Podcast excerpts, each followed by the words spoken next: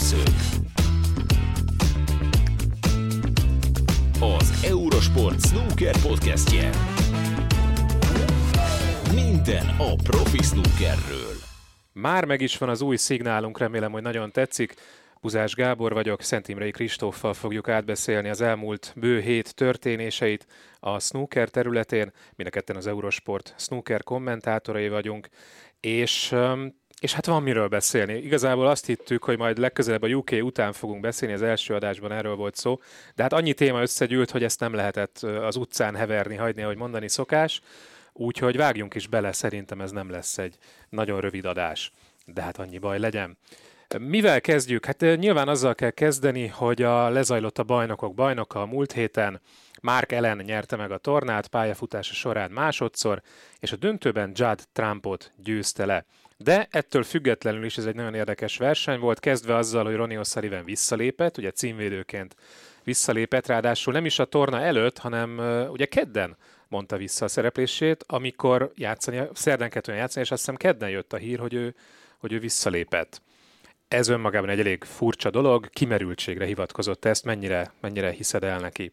Ugye a múltkori, a nyitó adásban beszéltünk arról, illetve te említetted meg, hogy ugye nem csak azért lehetnek akár egészségügyi problémái, meg nem csak azért lehet fáradt Ronnie O'Sullivan, mert hogy ugye gondok voltak ugye egyrészt a teniszkönyökével is, másrészt meg hát ugye azért, jó, hát sok versenyen nem indult, de hogy azért az utazás az kimeríthető volt számára, és lehet, hogy ez is áll a háttérben, hogy egyrészt, hogy van, vannak egészségügyi problémái, másrészt, hogy ugye bemutatókon is részt vett, nem csak versenyeken, Kínában is, tehát a világ egyik pontjáról utazott a másikra oda-vissza az elmúlt hetekben, hónapokban, és ilyen szempontból nem meglepő, hogy most biztos, ami biztos tart egy kis szünetet, hiszen az elkövetkezendő időszakban is elég fontos versenyek várnak számára is.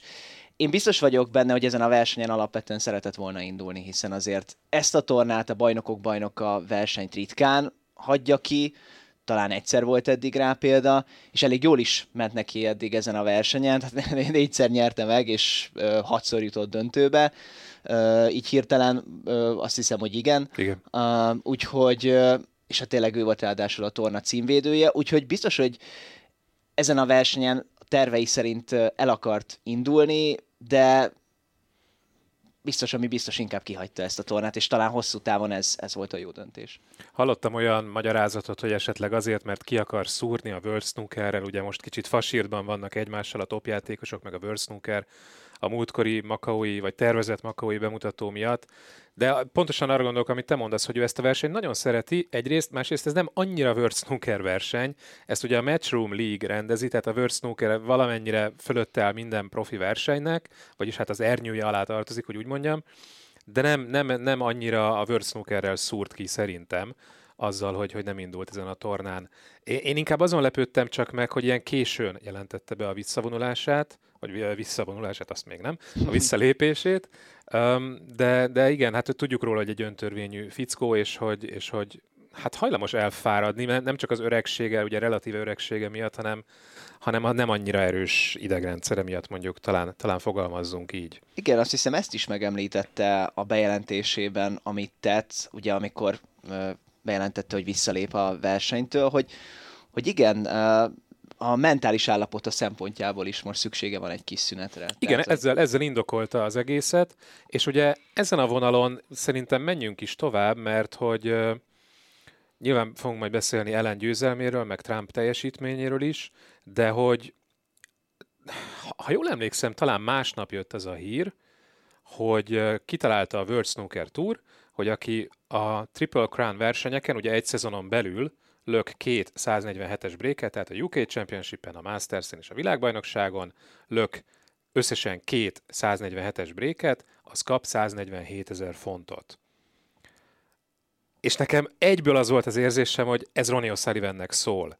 hogy öregem, egyrészt itt van, ha megcsinálod, ő az egyetlen, aki ezt valaha megcsinálta, zárójelben, de öregem, ha ezt megcsinálod, ez egy, ez egy nagyon szép díj, és ugye ő nagyon régóta reklamálja, hogy miért nincs külön díj, meg miért nincs olyan nagy külön díj a maximumokért, mint régebben. Ezért is lökött többek között 146-os brékeket. Így van. Másrészt pedig ugye bennem az is felmerült, hogy nem is annyira a 147-ről szó lesz, hanem hogy egyáltalán elinduljon ezeken a versenyeken, tehát hogy mondjuk ne mondja vissza a részvételt a UK-n, ami azért már sokkal, sokkal vacakabb lenne a World Snookernek, mint az, hogy kihagyta a bajnokok bajnokát. Erről mit gondolsz? Igen, én pont egyébként vissza is akartam rögtön dobni a labdát, hogy, hogy te mit gondolsz erről, hogy, hogy reális esélye volt-e annak, hogy Roni visszalép az Egyesült Királyság bajnokságától. Szerintem ennek azért nagy veszélye nem volt, mert azért szerintem a Triple Crown tornák azért fontosak a számára, és talán pont ezért is hagyta ki most a Champion of Champions, hogy arra is egy picit nem csak fizikálisan, hanem mentálisan is jobban rá tudjon készülni. Nyilván ez még plusz motivációként ott lesz neki, hogy akár neki is lehet arra esélye, hogy a három Triple Crown tornán két maximumot lökjön, mert tényleg, ahogy mondtad, eddig csak ő volt rá egyedül képes, még 2007-2008-as szezonban lökött a 2007-es UK-n, és aztán a 2008-as VB-n Igen. egy 147-es bréket, és egyébként érdekes, hogy ugye az örökre eltiltott Liang Wembo volt még ehhez nagyon közel, aki tudtommal egy meccsen lökött majdnem két maximum bréket, és a második és a második 147 az utolsó feketén dőlt el, vagy hát úgy nem lett meg. Igen. Nyilván akkor még nem járt 147 ezer angol font pluszban érte, de igen, azért ez, ez azért elég nagy pénz. Tehát én, én ezzel lepődtem meg, hogy, hogy hirtelen a World Snooker Tour lépett egy ilyet, és amit mondtál, lehet ebben valami, hogy részben Ronnie O'Sullivan miatt is hozták ezt. Én nagyon, nagyon így érzem, és egyébként szerintem annak is lehet ebben szerepe, hogy szerdán derült csak ki a UK sorsolása. Ugye nekünk magyaroknak különösen fontos volt most, hogy mikor jön ki, meg hogy egyáltalán mi a UK sorsolása, mert hogy Révész Bulcsú ott volt a selejtezőben, és a hétvégén, ugye vasárnap le is játszotta a meccsét Hamad Miával. Erről is beszélünk majd, de most a UK-ről akarom mondani, hogy azt a sorsolást már hétfőn, kedden nyugodtan meg lehetett volna csinálni, meg is kellett volna szerintem csinálni, de csak szerdán csinálták meg, és én abban is azt éreztem, hogy, hogy várnak arra, hogy esetleg bejelenti a visszalépését Roni, mert akkor ugye változik az egész, tehát akkor ugye lejjebb, vagy mindenki egyel följebb csúszik, tehát ugye akkor nem a 16. helyzet lesz a 16. kiemelt, azaz alanyi jogon résztvevő, hanem a 17. helyzet jön egyel följebb, és mindenki egyel följebb jön, tehát akkor az egész átalakul, a selejtező is, mert ugye ezek, ezek lejjebb is mennek ezek a kiemelések, és, és valahogy azt éreztem, hogy, hogy ezzel várnak ki, vagy emiatt várnak ki hogy mi lesz. Na de persze Ronnie O'Sullivan még mindig visszaléphet, tehát az persze. utolsó pillanatban is, a meccs előtt 5 perc is tudom, most hány visszalépése van eddig a szezonban?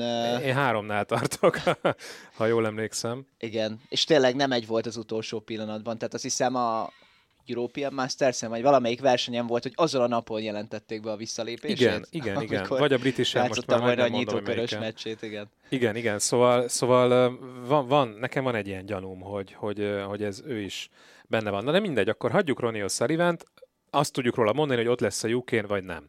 Tehát ez a, ez a kettő. Na de közben zajlik a UK selejtező.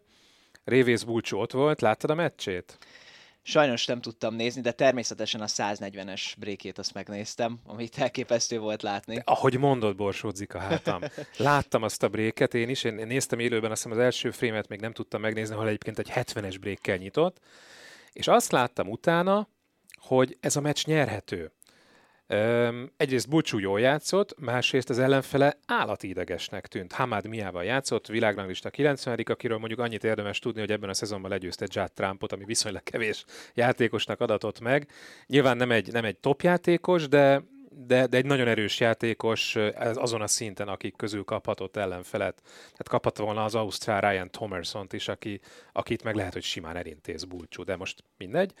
Um, Szóval feszült volt nagyon Hamad Mia, és akkor meg különösen feszült volt, amikor 3-1-re vezetett a, a, az angol ö, játékos, és a szünet után Bulcsú egy megnyert egy szoros frémet, és aztán lökte ezt a 140-est, amivel kiegyenlített 3-3-ra.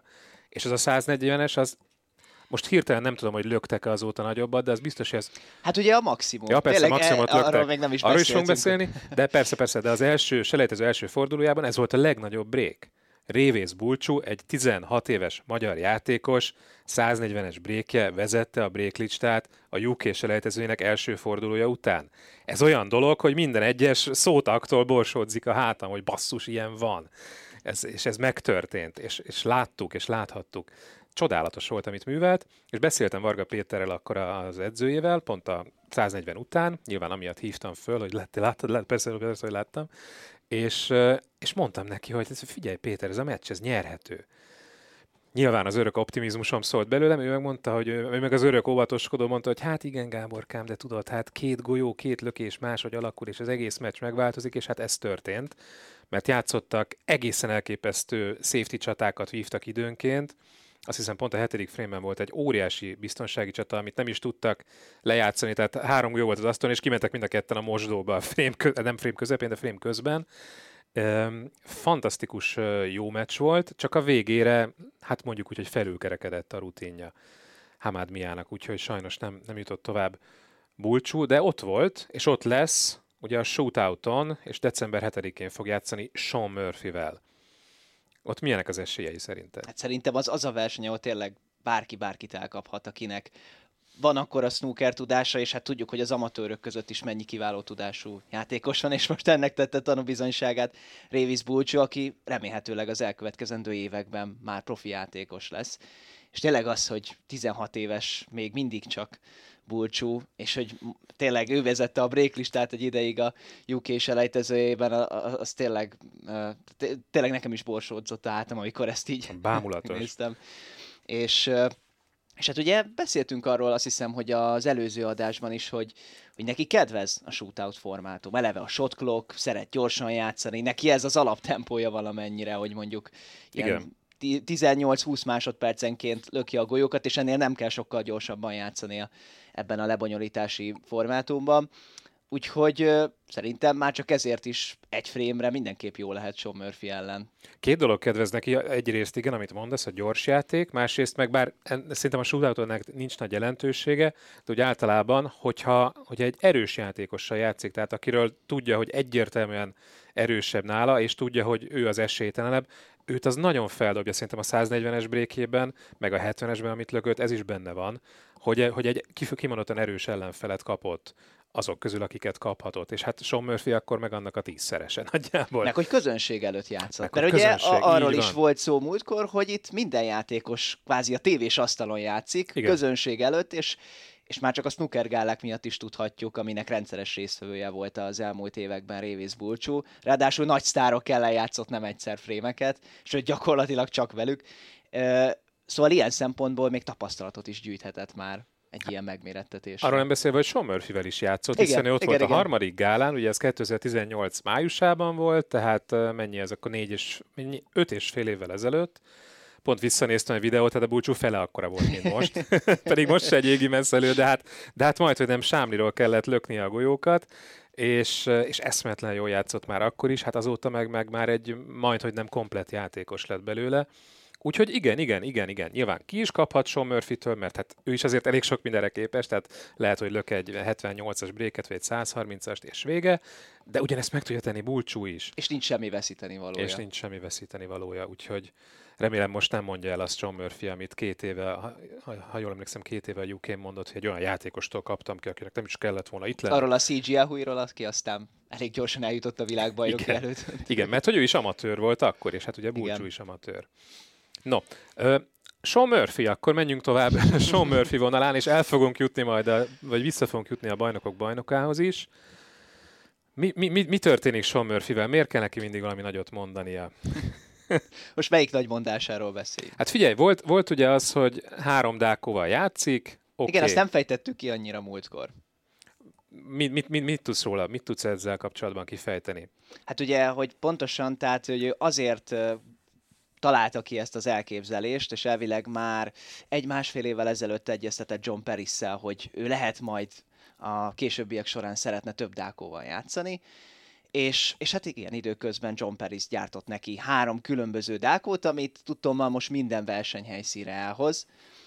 És ugye itt az a különbség, a, a dákóbőr méretében igen. van különbség. Tehát hogy azt hiszem, hogy ugye általában egy snooker dákó ilyen 9-10 mm között szokott lenni a dákóbőr átmérője. Igen. Uh, tehát viszonyítás kép, azt hiszem, hogy a pool dákónak ilyen 13-14 millis a, a dákóbőr átmérője, és, és akkor ő azt hiszem, hogy minden versenyre hoz 9,2-es, 9,3-as és azt hiszem 9,5 tized átmérő, dákóbőrű dákókat. És akkor ezeket így aztán el is nevezte, hogy egyes dákó, kettes dákó, hármas dákó.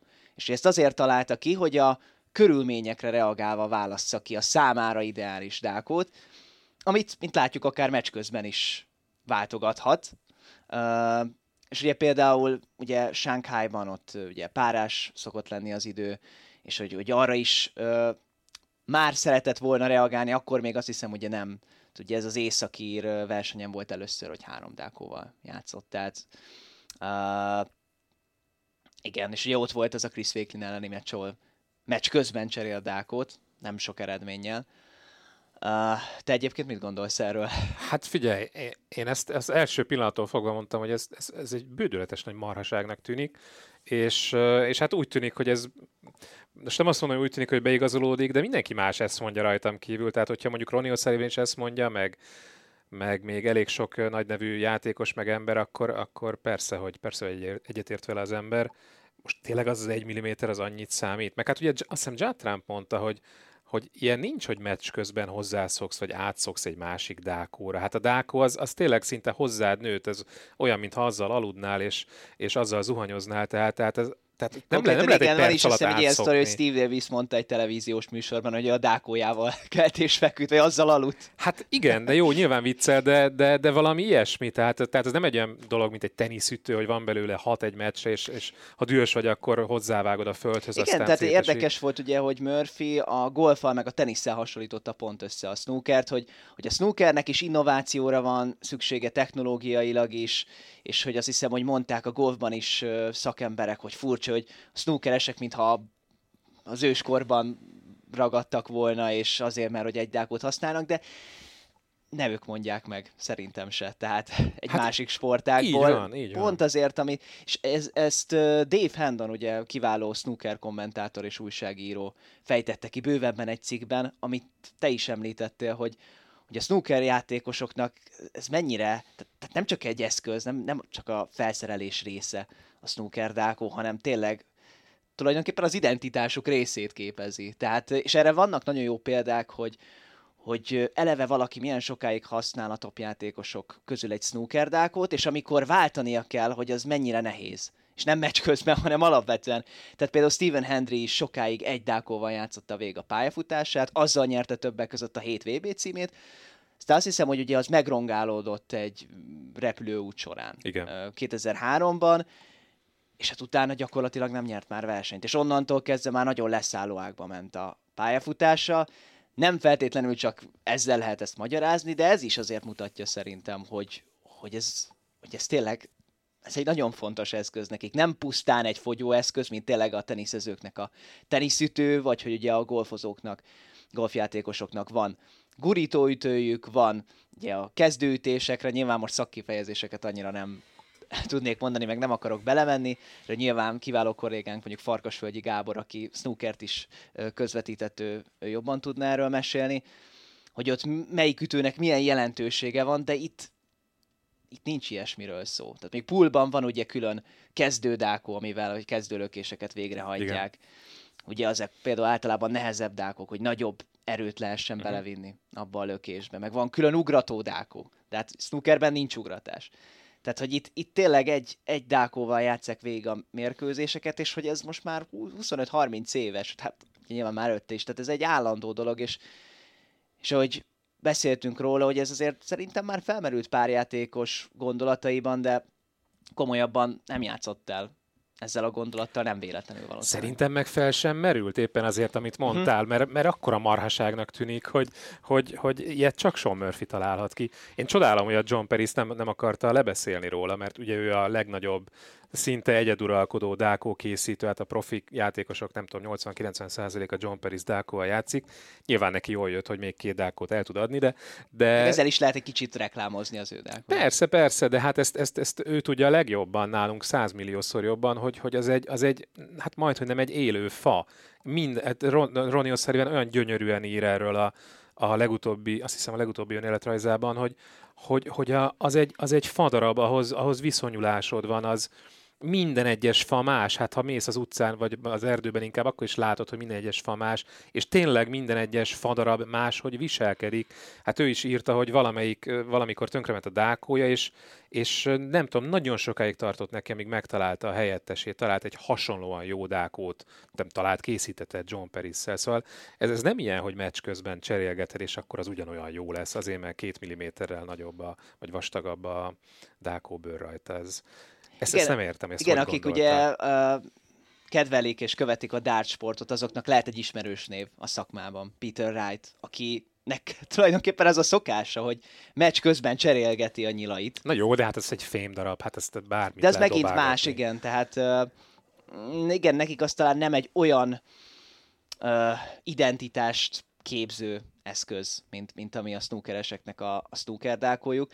Ugye nyilván hogy abban lehet különbség, ugye a körülményekhez is igazodva, hogy ugye, uh, ugye hogy mennyire széles az a dákóbőr, hogy mennyire lehet forgatót adni, mekkora forgatót, de igen, a, de ez már megint egy másik szempont, és azt talán Kyren Wilson mondta, hogy, hogy hát pont ez, ez is a szép ebben a sportágban, hogy ha mások a körülmények, alkalmazkodni kell így hozzá. Van, nem, nem van. más dákóval, hanem egyszerűen nekik maguknak kell alkalmazkodni. Így van, így van. Ez nem olyan, mint, a, mint az automotorsport, hogy ha esik az eső, akkor lecserél a gumikat, és az jó lesz. Ah. És, és, és igazából ez Murphy-nek is az ő teljesítménye szempontjából is a visszájára sülhet el, mert, és azt hiszem ezt is kifejtette Dave Hendon a, a cikkében, hogy, hogy elhitetheti a játékossal azt, hogy, hogy nem benne van a hiba, hanem a Dákóban. Na, és látod, ezért nem értem az egészet, mert ugye Sean Murphy az tavalyi szezonban nyert hogy is volt? Megnyerte a Players Championship-et, megnyerte a Tour Championship-et. Előtte döntözött a Előtte döntözött a Welsh Open-en. Itt a szezon első versenyét is megnyerte az új szezonban, ugye a Championship ligát. Nem értem, hogy mit szükség volt erre tök, tök iszonyat jó formában játszott. Azóta alig nyer meccseket. És ugye itt jön a, a nagy ellentét, vagy hát nem nagy ellentét, tehát Ronnie O'Sullivan sose bírták egymást. Voltak már összetűzéseik, és most Ronnie O'Sullivan, jól emlékszem, egy tévéadásban, vagy utána beszólt neki, hogy hát, hát öregem nem dákokat kéne cserélgetni, hanem meccseket kéne nyeregetni. És akkor erre a, a, kb. mint egy ilyen sértődött kisfiú, de mondjuk azzal is egyetértek, hogy a Ronnie O'Sullivannek nem kellett volna beszólni, mert tényleg nyerte a versenyeket tavaly Murphy, tehát ebben igaz van Murphynek, hogy miért szólsz be, hát nyertem versenyeket, de ő meg úgy reagált, hogy hát majd, hát majd remélem, majd emlékszel, hogy ha erre valamit válaszolok, hogy hát te kezdted el. Tehát tényleg, mintha a homokozóban beszélgetnének a, a kis, kisgyerekek, olyan, olyan hangulata volt az egésznek, és még mindig Murphy, aki beszólt Stephen Henrynek is, mert hogy na azért nagyon érdekes eset volt, a bajnokok bajnokán ugye játszott a női világbajnok, Bajpát Siripaporn, és ki tudtam mondani, nagyon büszke vagyok rá. uh, ugye a tájnevek azok meg tudják nehezíteni az ember életét, és uh, Henry volt a, a szakkommentátor, vagy a szakértő az ITV stúdiójában, és megkérdezte a műsorvezető hölgy, hogy, hogy látta-e már játszani Siripapornt, és mondta, hogy még nem látta, vagy hogy mi a vélemény, és mondta, hogy még nem látta játszani. És ezen is kiakadt a Murphy, hogy hát, hát azért a kommentátoroknak jobban oda kéne tenni magukat. Mondja ezt ő is, mint aki azért néha szakkommentál, hogy, hogy bizony nem, főleg ezek a nagy sztárok, mint a Henry, ezek nem annyira nem annyira ismerik a játékosokat, és nem nézik őket. Na erről mit gondolsz? Egy... Mert ugye mi is végül is kommentátorok is vagyunk, tehát erről talán duplán is lehet véleményünk. Hát uh, igazából tényleg az a kérdés, hogy minek kellett beleállni a szegény Stephen Hendrybe, aki szerintem így is azért kap kritikákat, amiatt, hogy jó, nyilván az oké, okay, hogy elfogadja a World Snooker Tournak a meghívásos turkártyáját, és hogy ezért lehet itt a profik között, de hát, hogy tényleg nem csak meccseket, hanem frémeket is alig tud nyerni. Tehát a játék miatt is azért szerintem bőven kap kritikát. De persze, nyilván abban igaza van, hogy, hogy akár még jobban fel lehet készülni egy játékosból, annak ellenére, hogy nem látta őt játszani, csak nem tudom, hogy igen, erre most különösebben mi szükség volt, hogy beleálljon um, Steven Hendrybe. Hát gondolom az, hogy hát ő több munkát kap kommentátorként. igen, igen, valószínűleg. valami lehet, ilyesmire gondolok, vagy csak mit tudom én, ami a szívemen a számon, nem tudom, Murphy, Murphy annyira nem igazodom el, hogy, hogy elképesztő. Nekem, nekem azért furcsa ez a dolog, mert eleve ott furcsa, hogy hogy lehet ilyen amatőr egy, egy tévés, hogy adásban kérdez meg ilyet a kollégájától, hogy látta-e játszani. Amit akkor sejteti, hogy valószínűleg nem látta. Igen. Mert nem látom magam előtt Steven Hendrit, hogy le, leül a YouTube elé, és felkészül a következő adására, hogy a női világbajnoknő hogy játszik. Tényleg kellett volna látnia játszani, ez tök igaz, ebben tök igaza van Murphynek, de lehet ezt sejteni, hogy nem látta. Tehát most nem akarom azt mondani, hogy én profi vagyok, mint az ITV műsorvezetője, de én az ilyet megkérdezem, hogy egy szakértő, adáson kívül, tehát kikapcsolom a mikrofont, vagy adás előtt megkérdezem, hogy te figyelj, aki éppen mellettem ül, Varga Peti, Révész Búcsú, hogy te láttad ezt a csávót ma játszani, és azt mondja, hogy nem, akkor, akkor ezt nem fogom megkérdezni adásban. Tehát ilyennek nem lenne szabad adásba kerülni egy ilyen beszélgetésnek. Szerintem ott kezdődik az egész. Onnantól kezdve végül is szerintem Murphynek valahol igaza van. Igen, igaz, tehát igaza van, csak hogy azért tudjuk, hogy tudjuk Murphyről, hogy szeret a címlapokon szerepelni, és ebből is kicsit az jött le, hogy neki erről mindenképp ki kellett fejteni a véleményét. Hála Istennek kifejtette a véleményét. Vannak még ilyen, vannak még ilyen feszültség, gerjesztő dolgok, most mostában valahogy ezek elszaporodtak, nem tudom, hogy miért. Trump is, hát azt mondom, hogy beszólt, mert ő azért nem az a beszólós fajta többnyire, de megkérdezték, hogy mi a véleménye Brésszerről, nem is tudom, hogy már hogy, hogy jött szóba, de hogy neki az a véleménye Brésszerről, hogy ugye megnyerte a VB-t, és hogy onnantól fogva hátra dőlt, és nem készül, és hogy a VB is egy, végülis egy példája volt annak, hogy, hogy hogy tudja megúszni azt, hogy keveset gyakorol, és hogy azóta meg, meg valahogy ezt nem tudja megúszni, és hogy ez így egy nagyon rossz irány. És arról nem is beszélt, amitről persze nem nagyon illik beszélni, de, de mi itt egy magyar podcastben talán beszélhetünk róla, hogy felszedett vagy 20 kilót Brészel alsó hangon és ő meg arról panaszkodik, hogy a csokornyakkendő vagy 20%-ot levesz a teljesítményéből, ami hát erre megint azt lehet mondani, hogy tetszett volna nem annyit meghízni, és akkor nem lenne olyan zavaró a csokornyakkendő sem.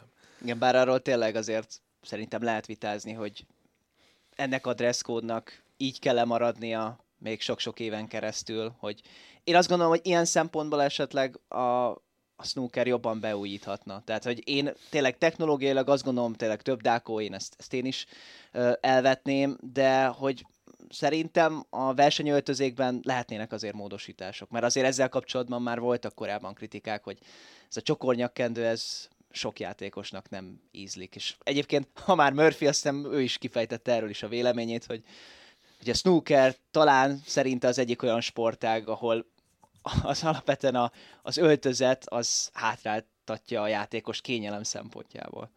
Igen, meg egyébként szerintem hülyén is néz ki. Tehát csokornyakkendőt szerintem ember nem vesz föl, ha csak nem bárzongorista a tengerjáróhajón, vagy kihord csokornyakkendőt. Érdekes, hogy, hogy Murphy behozott a kontextusba egy olyan dolgot, hogy, hogy ő azt mondta, hogy, hogy Kínában ezt szeretik látni a nézők, hogy ettől is olyan úri jellege lesz a snookernek, és ez a, ez a népszerűségének a kulcsa. És ugye nyilván ugye Kína óriási piac a snookernek, és hogy lehet, hogy emiatt is uh, nem erre akár változtatni a World Snooker Tour. Lehet egyébként, ezt én is hallottam nekem, ez annyira megdöbbentő volt. Fodor Laci barátom, aki ugye snooker oktató, és jártam hozzá pár évig, és ő, őt kérdeztem, hogy mi fogta meg a snookerbe, és azt mondta, hogy először bizony ez, hogy ilyen elegánsan vannak felöltözve. De oké, okay, ez mondjuk a 80-as években még érdekes volt, meg nekünk magyaroknak meg kifejezetten új volt, de, de nem, nem is az, hogy elavult, hanem tényleg ebben, ebben tök igaz van Murphynek, hogy, hogy hátráltatja a játékost, és nem csak a csokornyak kendő, hanem az a mellény, Öm, még igazából szerintem az ing is, tehát rajtam is egyszer indultam egy magyar versenyen, Isten bocsássa meg nekem, ö, borzasztóan kényelmetlen. Tehát ö, azzal is bajlódsz, hogy kijön az ing, vissza kell tűrni, mert az a szabályos, meg hülyén néz ki, aki jön. A mellény is ö, nem nagyon tud kényelmes lenni, és akkor csokornyakendőről ne is beszéljünk szerintem. Igen, poolversenyeken ott például inkább a galléros póló a, a bevett szokás, és, és most ezt láthattuk itt ugye a snookereseknél is a bajnokok bajnoka versenyen. Igen. Ugye nem tudom, hogy ez mennyire van köze annak, hogy ez ugye nem egy WST által szervezett verseny volt, hanem ugye a Matchroom szervezte, amelyik ugye a pool versenyeket is, a legnagyobb pool versenyeket is, és ugye ezzel kapcsolatban érdekesség például, hogy bár Brendan Moore visszavonult, ugye a profi snooker játékvezetői tevékenységeitől, így, hogy a Matchroomnak dolgozik, így ő vezette a döntőt például igen. Mark Ellen és Jetram között. De visszatérve erre, igen, tehát így, hogy nekem volt szerencsém jó párszor játszani galléros pólóban pool versenyeken, szerencsére nemzetközi szinten is, mondjuk ott nekünk is kellett figyelni, hogy rendesen be legyen tűrve, volt, hogy egyszer én is kaptam ezért figyelmeztetést. Ott ugye nem is külön az asztaloknál voltak játékvezetők, hanem ilyen területi bírók voltak, Igen. tehát ilyen három-négy asztalon. De hogy azért az alapvetően szerintem egy jóval kényelmesebb öltözék. Érdekes, én sosem játszottam így mellényben, meg csokornyakkendőben, tehát nekem ilyen összehasonlítási alapom nincs, de el tudom képzelni, hogy az egyértelműen nem annyira kényelmes. Nem, nem annyira, és szerintem semmit nem von le a játék élvezeti értékéből, hogyha pólóban játszanak, mint hogy a bajnokok bajnokán.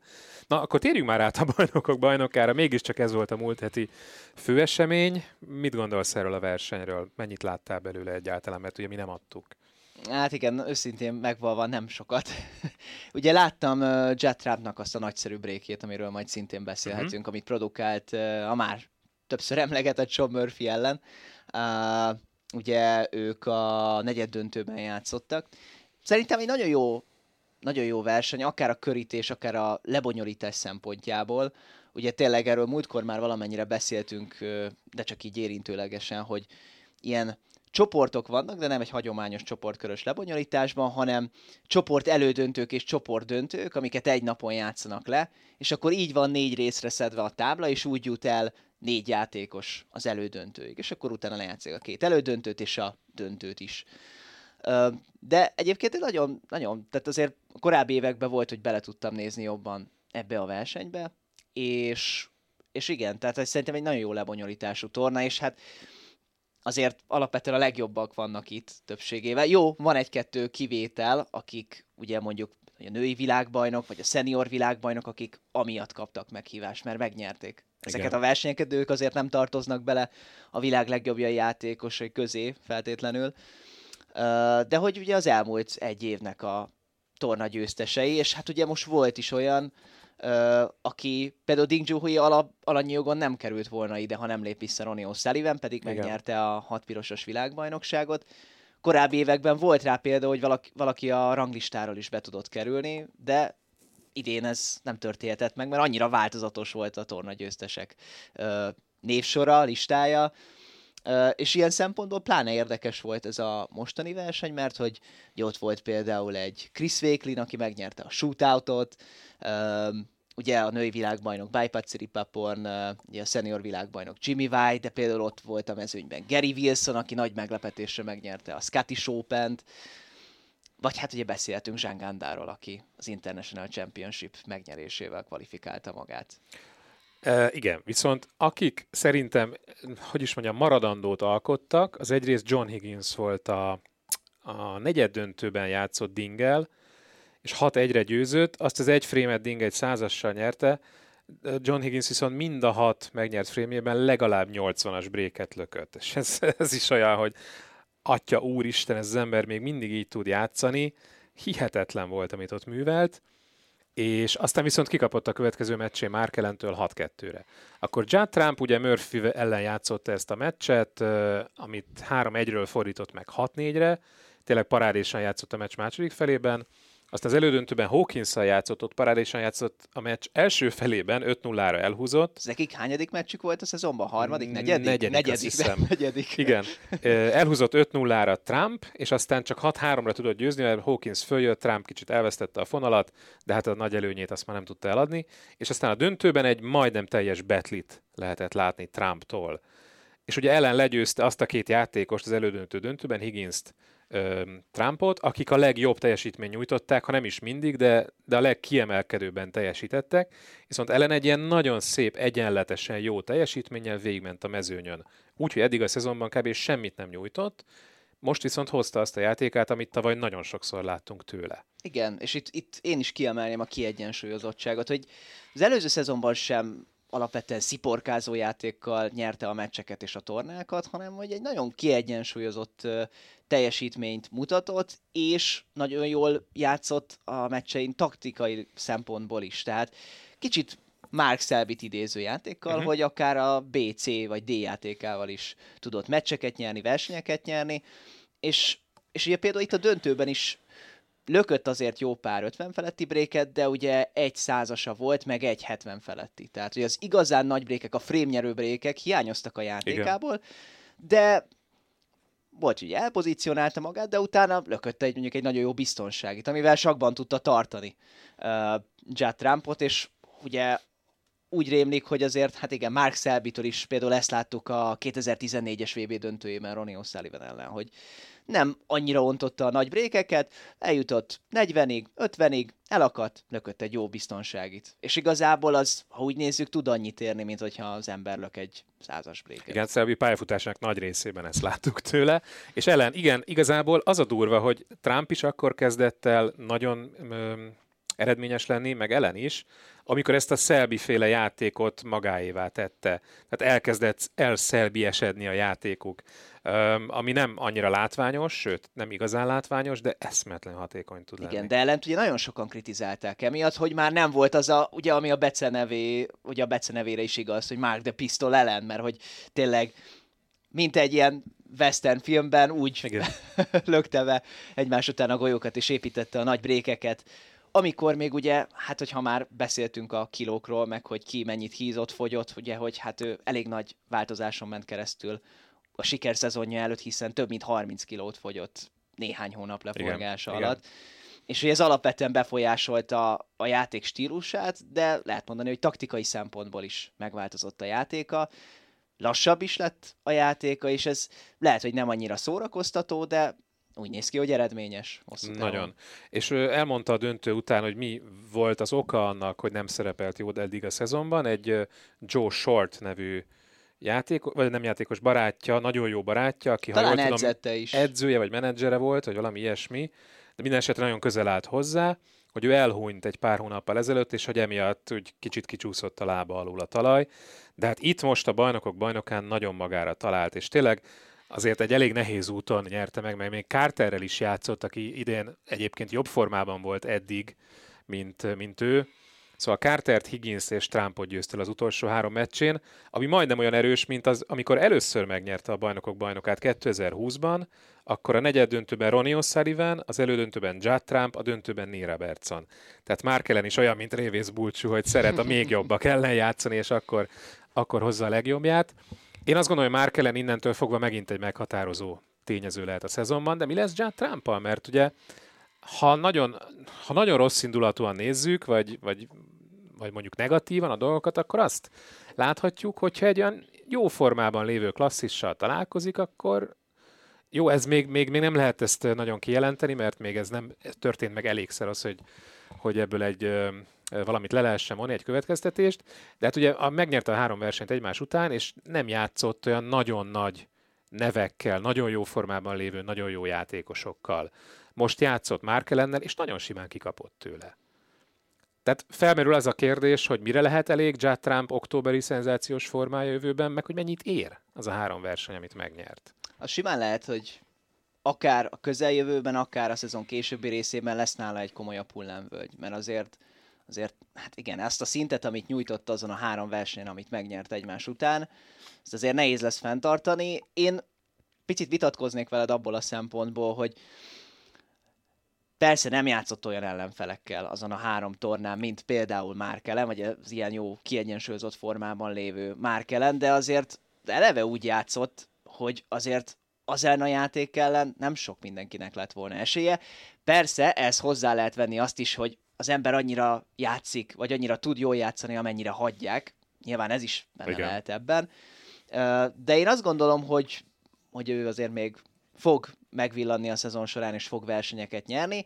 Az egy jó kérdés például, hogy most az Egyesült Királyság bajnokságán mennyire lesz egyben, akár mentálisan, akár fizika, fizikailag, mennyire tudja összeszedni magát, hiszen tényleg mindjárt itt van a UK, és utána lesz egy kisebb szünet, azt szerintem neki is jól fog jönni a Masters előtt, mert azért, hát nyilván azért a Triple Crown tornák nekik is, neki is prioritást élveznek, és hát ott még azért még bőven van bizonyítani valója, ha a snooker történelmét nézzük, hiszen Igen. ugye eleve nagyon sokáig megkapta ezt a kritikát, hogy minden Triple Crown tornából csak egyet tudott megnyerni, most ugye évelején jött a Masters siker, de hát még ilyen szempontból bőven van hova, hát nem is fejlődnie, de még bőven van hova teljesítenie, akár Szelvihez képest, és hát Ronnie O'Sullivanről ne is beszéljünk. Igen, az a négy Triple Crown az egy ilyen szintű játékostól, akinek már 26 pont szerzője van, ez nagyon kevés. Nagyon kevés. Mert... Az is igaz, hogy ugye még azért bőven lehetnek előtte jó évek, hiszen most mennyi, 34 éves? Nyilván lehetnek, meg lesznek is előtte jó évek, de... Kérdés, hogy meddig tudja fenntartani azt a motivációt, amit látunk, hogy azért még a nagy hármasnál is azért még ott van. Higginsnél, Williamsnél, Roninál is azért még részben azért is játszanak, mert még azért motiváltnak mondható. Hát igen, meg ugye azért mégiscsak a triple crown a legnehezebb megnyerni, tehát, tehát ahogy haladunk előre az időben, én nem érzem úgy, hogy több esélye lesz Trumpnak triple crown nyerni, mint, mint korábban. De aztán fene tudja. Öm, és, és azzal, abban is egyetértek veled, hogy, hogy könnyen lehet, hogy jön most egy hullámvölgy, neki nem a legjobbkor egyébként, mert eddig is voltak jó versenyek, fontosabb versenyek, de az igazán fontos versenyek azok most jönnek. Ugye UK Masters gyakorlatilag másfél hónapon belül. Na, meg meglátjuk. Miről akartunk még beszélni? Szerintem még mindig Trumpal kapcsolatban, ugye arról kéne beszélni, hogy volt az a bizonyos brékje, meg az a bizonyos lökése Murphy ellen. 3-3 volt az állás, tehát a hetedik frameben lökött egy, egy egészen csodálatos bréket, 55-1-re vezetett Murphy, és onnan lopta el, 5 piros volt még az asztalon, onnan lopta el azt a frémet, úgyhogy igazából három piros állt nagyon rossz helyen, megindult egy egyfal középpel, a másik két pirosat levarázsolta a falról, és el letakarította az asztalt. Elhangzott olyan állítás, hogy ez minden idők valaha volt legjobb brékje. Egyetértesz ezzel? Hát ezt azért elég nehéz megállapítani. Tehát, hogy végig, gyorsan végiglapozva a snooker történelem 30-40, évé, 30-40 évének, amióta van, vannak közvetítések is, tehát, hogy most biztosan ez volt az egyik legnagyobb frame, vagy akár tényleg a legnagyobb frame és break valaha, ezt azért elég nehéz megállapítani, és mi itt pont beszélgettünk adás előtt is, meg kerestünk olyan videókat, olyan brékekről, amik azért mindenképp petekednek ezzel az állítással. Igen, ezeket be is tesszük a, a cikkbe a podcast mellé, mert mert azért ezt én mindenképp túlzásnak érzem. Tehát ami egyből felmerült, az Ronnie O'Sullivan brékje a nem brékje, maximuma, de, de hogy is, bocsánat, a 92-es break, ugye a, a VB döntőben 2012-ben Carter ellen, ami érdekes mondani, szintén a hetedik frémben esett 3-3-as állásnál. Csak a 18-at kellett nyerni. Igen, az egy picit hosszabb meccs volt, és tehát a 12-es VB döntő Carterrel, és ott lökött egy olyan 92-es bréket, ahol azért egy kapásból 92-es brék volt, nem 60 valahányas, tehát itt, itt mennyi? 11 piros volt az asztalon, a Trumpnál meg 5. Tehát azért ez egy elég nagy differencia. Ronnie O'Sullivan brékjénél volt 5 nehéz piros, és a színesek is elég vacakuláltak, sőt, nagyon vacakuláltak. Trumpnál a színesek nagyon jól álltak, mindegyik belőkhető volt. Ami Trump brékje mellett szól, hogy ez mondjuk nagyobb brék volt, vagy mit tudom én, fontosabb, jobb brék volt, hogy lopnia kellett a frémet. Ugye az, az mindenképp egy nagy különbség. Ronnie O'Sullivannek volt egy minimális előnye, és arra tette rá azt a 92-est.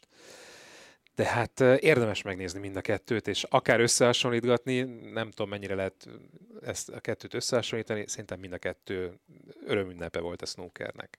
Igen, és ugye volt még egy olyanról is szó, hogy a, ebben a breakben az egyik lökés volt a legnagyobb valaha, vagy az egyik legnagyobb lökés, ugye amikor leszette az utolsó pirosat a falról, és egyébként tényleg egészen szenzációs lökés volt, tehát hogy, hogy hogyha álmodunk egy ilyen lökéssel, akkor valahogy így képzeljük el, az biztos, tehát hogy konkrétan a középsőjük elé terelte a pirosat a falról, és egy olyan úton vitte a fehéret, ami nem volt akármi, és hát bőven elakadhatott volna akár a kékben, akár a barnában a fehér. Most pont nézzük is vissza egyébként itt a videót, itt a kommentátor fülkében.